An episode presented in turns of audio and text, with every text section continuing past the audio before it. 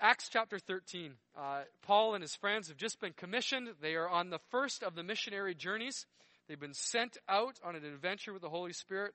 The wind of the Spirit kind of taking them wherever he blows, and they're following him now on this first missionary journey to a city called Antioch. It's a different Antioch than the one we've been talking about the last few weeks. Now, apparently there's two of them. They're in vastly different areas in Acts chapter 13. And so we're going to talk about the second Antioch. And it starts in chapter 13, verse 13. If you don't have a Bible, you can either listen or you can, in the benches in front of you, grab one. I'm reading out of the New International Version this morning. And because verse 13 is filled with all sorts of words and names of places that I'm going to slaughter, we'll now take a moment of silence for you to read that quietly to yourself so I don't embarrass myself. Verse 13. And then comes 14. Thank you very much. From Perga, they went on to Poseidon, Antioch. On the Sabbath, they entered the synagogue and sat down. Now the they, just to put a pause on this, is Paul, is Barnabas. There's a few others that are with him. And so they're kind of on this missionary journey together.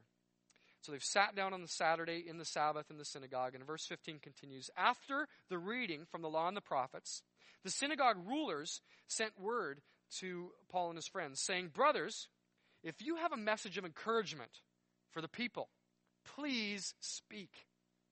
So standing up, Paul motioned with his hand and said, men of Israel, and you Gentiles who worship God, listen to me. The God of the people of Israel chose our fathers, and he made the people prosper during their stay in Egypt with mighty power and led them out of that country. He endured their contact for 40 years in the desert. He overthrew 7 nations in Canaan, and he gave their land to his people as an inheritance. All this took about 450 years. And just a little pause on that. This is the story of Moses leading the people out of Egypt into the promised land. He's referring to. We start back. After this, God gave them judges until the time of Samuel the prophet. And then the people asked for a king.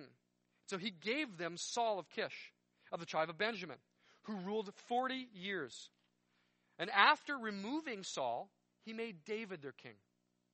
He testified concerning him, I have found David, son of Jesse, a man after my own heart. He will do everything I want him to do. Now, from this man, descendants, God has brought Israel the Savior Jesus, as he promised. Before the coming of Jesus, John preached repentance and baptism to all the people of Israel. And as John was completing his work, he said, Who do you think I am? I am not that one. No, but he's coming after me. Sandals I'm not worthy to untie. And then Paul continues, brothers, children of Abraham, and you God-fearing Gentiles, it is to us that this message of salvation has been sent. The people of Jerusalem and their rulers did not recognize Jesus. Yet in condemning him, they fulfilled the words of the prophets that they read every Sabbath. Though they found no proper grounds for his death sentence, they asked Pilate to have Jesus executed.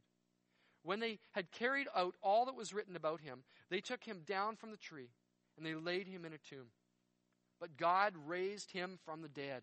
And for many days after, he was seen by those who traveled with him from Galilee to Jerusalem. And they are now our witnesses to the people. We tell you the good news. What God promised our forefathers, he has fulfilled for us, their children, by raising up Jesus. As it's written in the second Psalm, you are my son. Today I have become your father. The fact that God raised him from the dead, never to decay, is stated in these words. I will give you the holy and sure blessing promised to David. And it's stated elsewhere. You will not let your Holy One see decay. For when David had served God's purposes in his own generation, he fell asleep.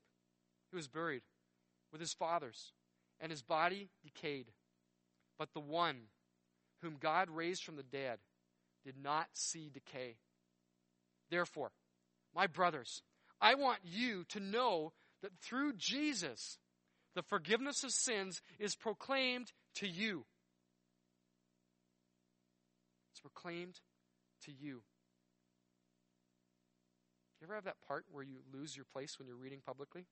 I'm just experiencing it right now. Da-da-da-da, elevator music for a moment. My apologies.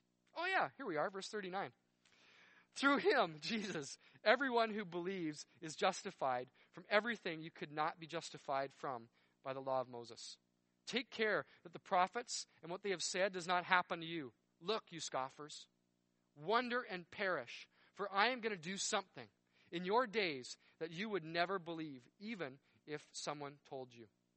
And as Paul and Barnabas, as they were leaving the synagogue, the people invited them to speak further about these things on the next Sabbath. And Pastor Paul will get to that in a couple of weeks. Long bit of scripture today. Long sermon to read through. But it's exciting to me of what they're saying. And I think it's exciting to anyone who hears it. They're connecting to this congregation of Jews and God-fearing Gentiles meeting on this Saturday in the synagogue. They read the prophets, they read the laws, and they invite visitors to come to the front and give a word of encouragement. And Paul and Barnabas get there and they say, look, here's your history. Moses led the people of Israel, God's chosen people, out and rescued them from Egypt. He established them in the land. He established judges over them. He established kings over them. And then he sent the judge of all judges, the king of all kings. He sent his son, Jesus, into history to make right what the law of Moses highlighted as our sins. Should not steal. Should not covet. Should not lust over your neighbor's wife. Should not lie. Should not murder. At least 10 commandments, they highlighted the sin of our life. And now Jesus has come to rescue us from our sin. It was promised all the way back that a root from Jesse, a descendant of David, King David, would become the Messiah. And now Jesus is here. He's walked on the scene. He's taken the death penalty for sin so that we don't have to. And in doing that, has given you and I, Israel's and God-fearing or Jews and God-fearing Gentiles, new life. New life. And relationship with God that we could never have had before because of that sin problem before us. So Paul lays this all out for him. That's his message of encouragement to the church that's gathered in this synagogue. And we'll see what the rollout the next weekend is when Paul speaks to us in a couple of weeks. There's a few things that as I've been reading and thinking on this the last few weeks that I've noticed, and maybe it'll be encouragement to you as I share this morning. I hope it will be. And the first one is something that I kind of harped on and pushed on and highlighted in the last message I got to preach just a few months ago. And it's interesting to me, it happens again here. It's a regular practice of the disciples, of the followers of Jesus in the early church. And therefore, for you and I think it should be the same. And it's this. As soon as Paul and Barnabas came into a new city, into a new community, one of the first things that they did was they connected with the body of believers. They connected immediately. They went to the synagogue right away. Now, in this case, this is a lot of people who hadn't heard the good news yet, but they're moving there. And they connected in with the people of God. And even earlier this week, and I often have these conversations with young adults and youth because that's my main area of responsibility in our church. I have these conversations about people who are excited and really like Jesus. They're excited about Jesus. They like Jesus. They like the Bible and what it teaches is about God and Christ. But they have a real church. I was talking to a young adult or a high school student earlier this week who's been around the area and doing different work in the province this last little while. And he said, you know, I talked to a lot of people this summer who love Jesus and love the Bible but don't particularly like the church. They're not into this institutional religion. And all they call the politics church and all the ups and downs. And we just want Jesus. And I listened, and we chatted about this.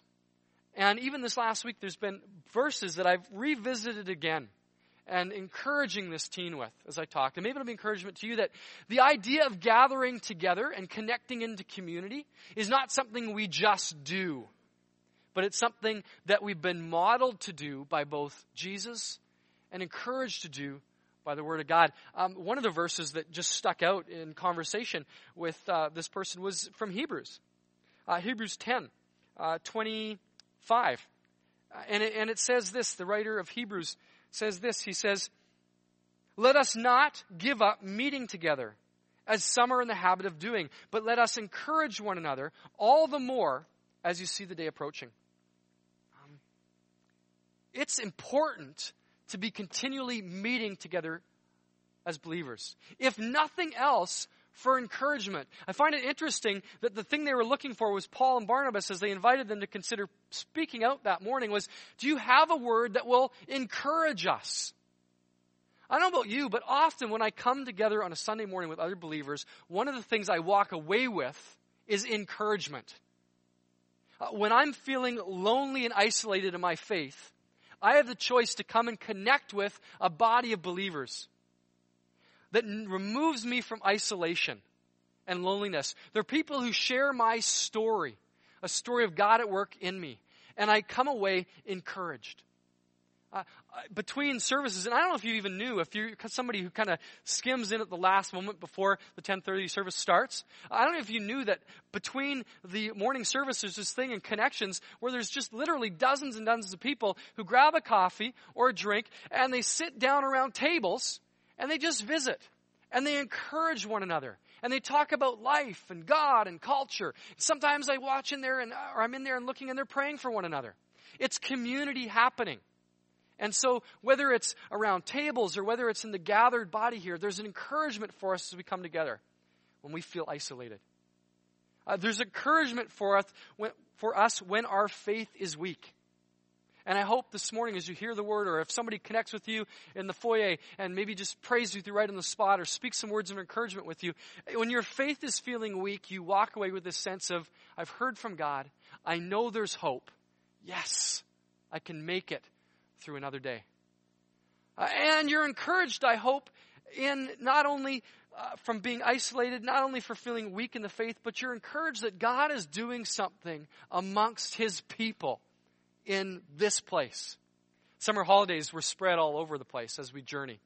And my hope is that if this isn't something that you're making a commitment to being every week because you're gone, you can connect with a church somewhere else when you're gone. Because it's just encouragement. As some are in the habit of walking away from that, the Word of God encourages us to connect for community. It doesn't only encourage us to do that, but Jesus models it himself. Another verse to talk about with my teenage friend was Luke 4, verse 13. And it says this of Jesus. It says, Jesus went to Nazareth, where he'd been brought up, and on the Sabbath day, he went into the synagogue, as was his custom. Another translation says, as he was in the habit of doing. Jesus figured connecting with the body of Christ, connecting with the people of God, in his specific case, was of incredible importance. So much so that it was just his norm. It was his habit.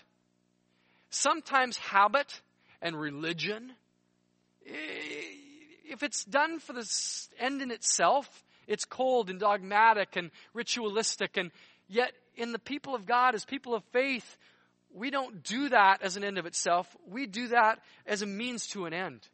Let me explain. We practice prayer. We practice reading the Word of God and meditating on it. We practice fasting. We practice giving and serving and generosity and attending community gatherings, church gatherings, because it's a spiritual discipline that moves us closer to God and to his people as part of a body of Christ.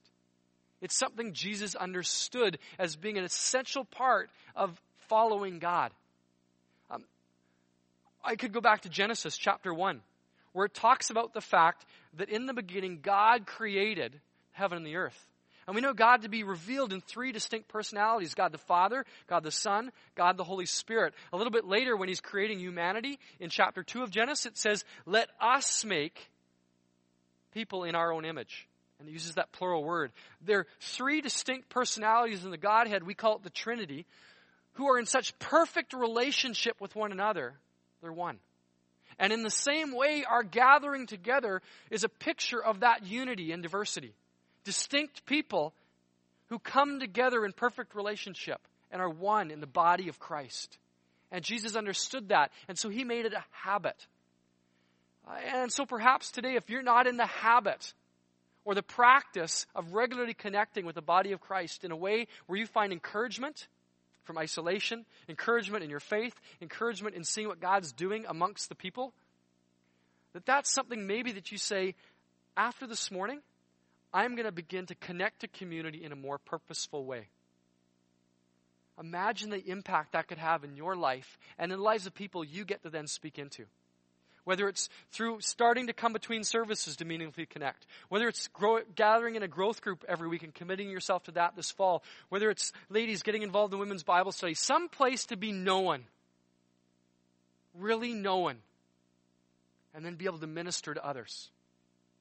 Brilliant, biblical, and being modeled in the early church. I just continue to read in Acts 13, and the second thing I see, and I've seen it all through Acts that we've been journeying through it, is the first 13 chapters for sure in the book of Acts, every instance where the gospel message is proclaimed, it's requested. There's an invitation to share or a question that's either stated explicitly in Scripture or implied by context that the speaker who then shares the message of the cross is replying to. There's places it happens later on in Acts where guys like Paul will walk onto Mars Hill in chapter 17, that'll come up in a few months here, and just begin to speak to the groups of philosophers who are there, giving reference to a monument to an unknown God. Nobody asks him anything. He just walks in and starts preaching. But for the first 13 chapters of Acts, no declaration or proclamation of the gospel message ever happens without a question. There is a power to questions. A quick survey of them. Some of them are listed there in your notes. Acts chapter 2, verse 12. The Holy Spirit has just come upon the people of God for the first time. Tongues of fire going on, and they start talking in different languages, and people are starting to hear them talk in different languages, and they're looking at one another, and they're saying in verse 12 of chapter 2, amazed and perplexed, what does all this mean? What's going on? And then a few other people look around wondering, asking the question out loud, maybe they've had too much wine to drink. A little tipsy, and they're kind of slurring their words, and they sound like other languages. What's going on is the question that's being asked. And Peter then answers that question and begins to proclaim the gospel. And in response to that, just a few verses later, in verse 37, the people who hear now him talking about the message of the cross, the same one that Paul speaks out to this group in the synagogue in Acts 13, they say, what are we going to do about this message? In essence, they're saying, what's the next step? And then Peter says to them, he says, repent. He replied, repent, be baptized, every one of you, in the name of Jesus Christ, for forgiveness of your sins. And you'll receive a gift of the Holy Spirit. The promise is for you and your children, for those who are far off, for all whom the Lord God will call. And so God is stirring up these questions in our soul to be asked, and then we begin to reply to them. And this is modeled throughout Acts. So we could jump again into chapter 3, verse 11, where a crippled man has been healed in response to a question. Peter, John, can I have some money? He's begging. And in response to that question that's implied, they speak the truth to him, minister to him, and he's healed from being a cripple. And the people see what's going on and basically say, what's happened? And then Peter speaks at the Solomon's colonnade to them. We continue, Acts 4:7. Peter and John are before the leaders, religious leaders, and they say to him, by what power did you do this healing on this crippled man? And then they get to preach in response to a question that's asked them. It continues in Acts 7, verse 1, where Stephen's been brought before the leaders to account for what he's been saying. And they ask him, are these charges true? And he then speaks to the charges and preaches. And the next time we see a sermon happening is Philip, a follower of God, who goes to someone, and instead of that person asking a question, Philip asks the question, the power of a question. Do you understand what you are reading? This Ethiopian is in a chariot, and he's traveling, and he's reading from the Old Testament, from the Hebrew Bible, and Philip comes up and says, do you understand that? And then an invitation comes from the man, and he says, come, sit with me and explain it to me. And it's explained. The power of a question. And so Paul and Barnabas find themselves, and the question comes, do you have something to encourage us with, brothers? Come speak. And they speak on the platform given to them. I've been thinking a lot about the power of a question. There are two questions that I want to encourage you to begin interacting with as we're called to spread the gospel, as we're called to share the message of the cross. And maybe you're like, okay, this is going to be a sermon on evangelism. You're right. Okay, you go home, find a gold star, stick it. Gold star, you're right. It is a message on evangelism, sharing the message of the cross with people as we interact with them. But it's the power of a question in the midst of sharing the message of the cross. And the first question I would challenge you to begin to ask is to the Lord. God, would you put me this week, this day perhaps, in a situation where someone asks me a question? Would you prepare their heart? Would you roll up in them a curiosity that just can't help but coming out in the form of a question so that I can respond to it and share the message of the cross, the hope that I have? At work, why are you always so joyful? An opportunity to share the joy that is in Christ. Not always happy. There's times of sadness, but in it, there's something deep that's joy. And to share that. Why in the midst of this situation are you hopeful? I can now share the message of hope in Christ. Why are you, and the question, the why questions, all the time. Why don't you ever come to our sports games on Sunday mornings? There's my opportunity. God, would you stir up questions in people and put me in a place of answering them? Down at the beach a couple Saturday nights ago, just spending some time in prayer, sitting in front of the beach club on one of the logs on the sand, and the sunset has kind of happened. It's gone down, and now it's dark, and I'm literally saying that prayer to the Lord. Lord, would you tonight or tomorrow or the next couple of days once again put me in a situation where somebody asks me a question so that I can share with them the message of the cross? Immediately, a guy walks up to me and asks me a question. Have you seen my phone? Okay. Guy has been putting back the bottles earlier that night. You can just waft them. Have you seen my phone? I'm sitting in the pitch black on the beach. No. Have you tried calling it? That's an amazing idea. So I got a phone right here. Pulled it out. And he let me know his number. It took us a couple of tries to get it. And not 5 feet away, boom, phone lights up. Dude's excited. And he's letting me know in all sorts of colorful, creative language. Even mentions Jesus in his excitement. Probably not in the type of context that I'm talking to Jesus. But boom, he says, Jesus Christ, I found my phone. And I said, dude, maybe he was in on it.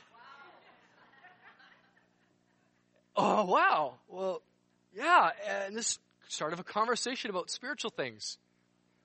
And I didn't really just, I just felt, just ask some questions. Just ask some questions. Never told him anything about me.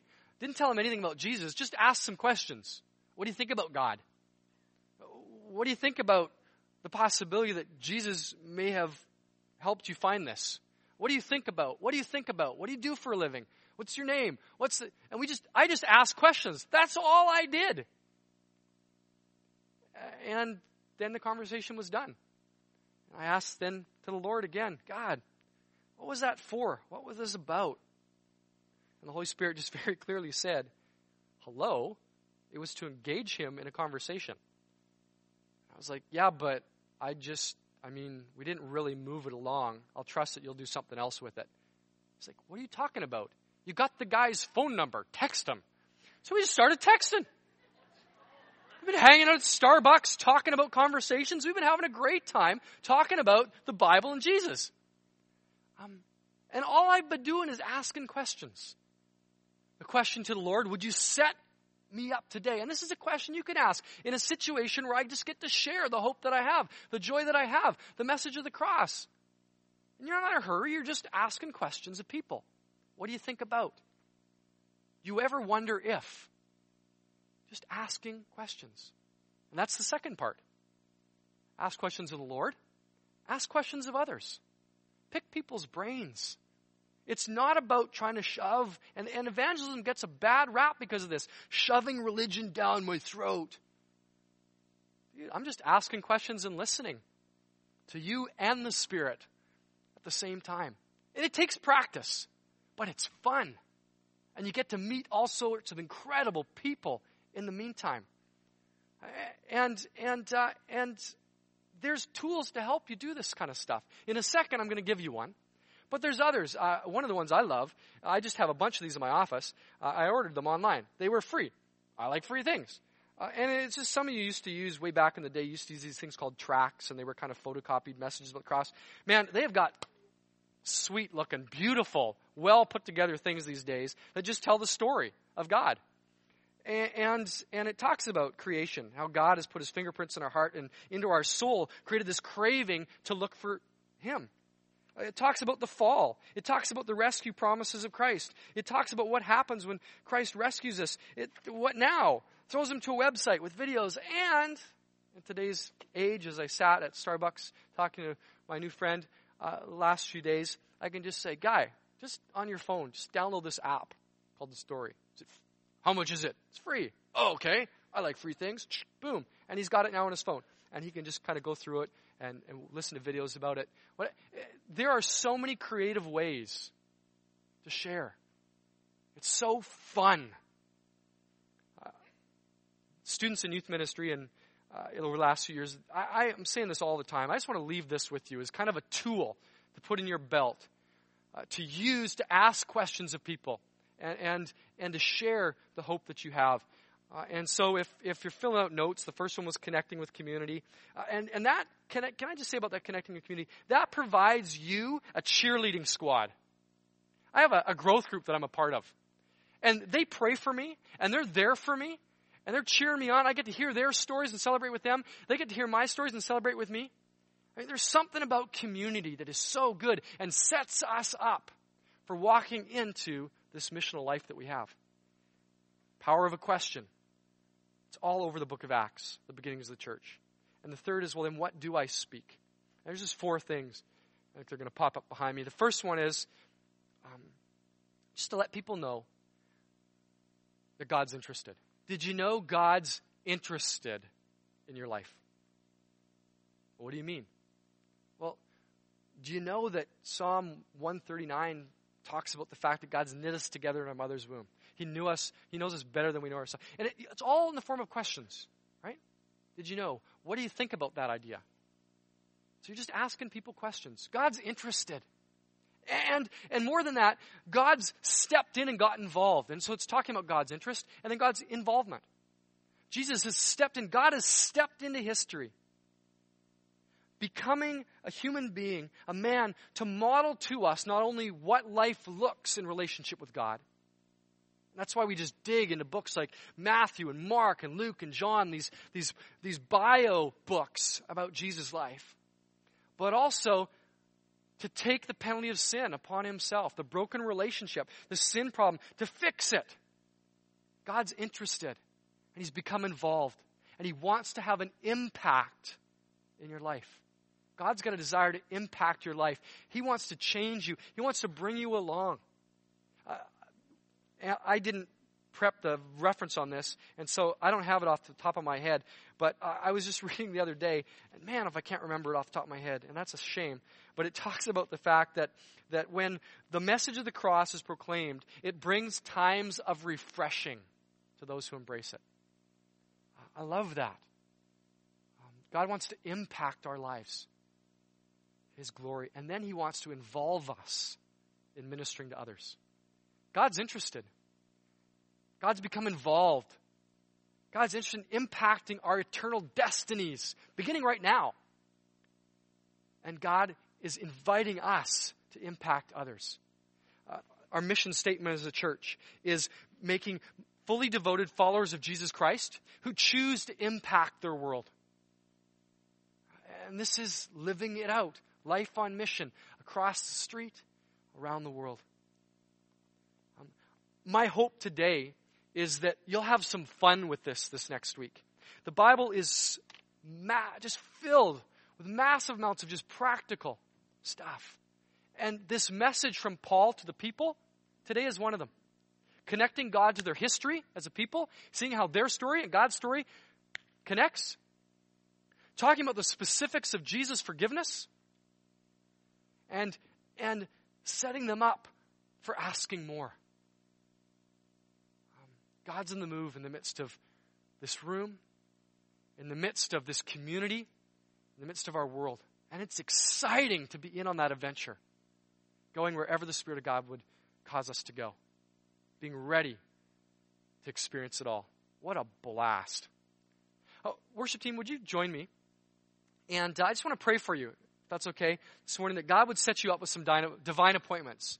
God knows you. He knows how he's wired you. He knows how much or how little he needs to throw you into this week. But my prayer is that he would begin to throw you into something this week where you could begin to practice this, planting these little seeds. God will cause them to grow. That's not on you. But just having fun with the Holy Spirit and sharing hope with those who you come across.